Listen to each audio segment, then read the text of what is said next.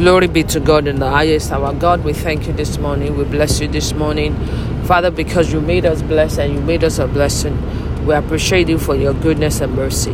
We thank you for what you've done and what you're about to do. We bless you, Abba Father, in the name of Jesus. I just want to share uh, our prayer line with you. And the Bible says men ought to pray and not to cease. We need to pray always. And it's important that you gather the right people to pray with you.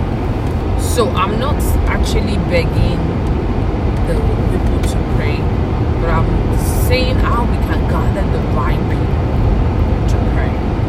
And prayer, like I was listening to a woman this morning, prayer is a weapon of victory. It's a tool and a communication way to talk to God.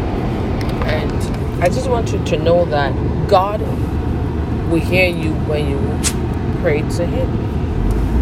When you pray to him, he will hear you. Bible says, if the people that are called by my name will humble themselves and pray and turn from their wicked ways, say, I will hear them from heaven and it will heal the land. Well, this Saturday, uh, myself and some people will gather ourselves to worship God.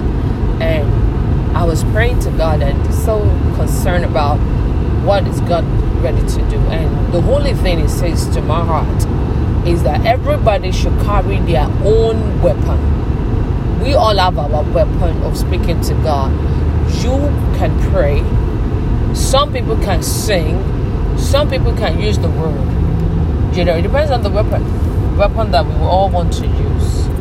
And when we use this weapon, God is ready to turn our life around. God is ready to change our life forever. I'm going to be sharing the, uh, the prayer line shortly. And God bless you as you join us to pray.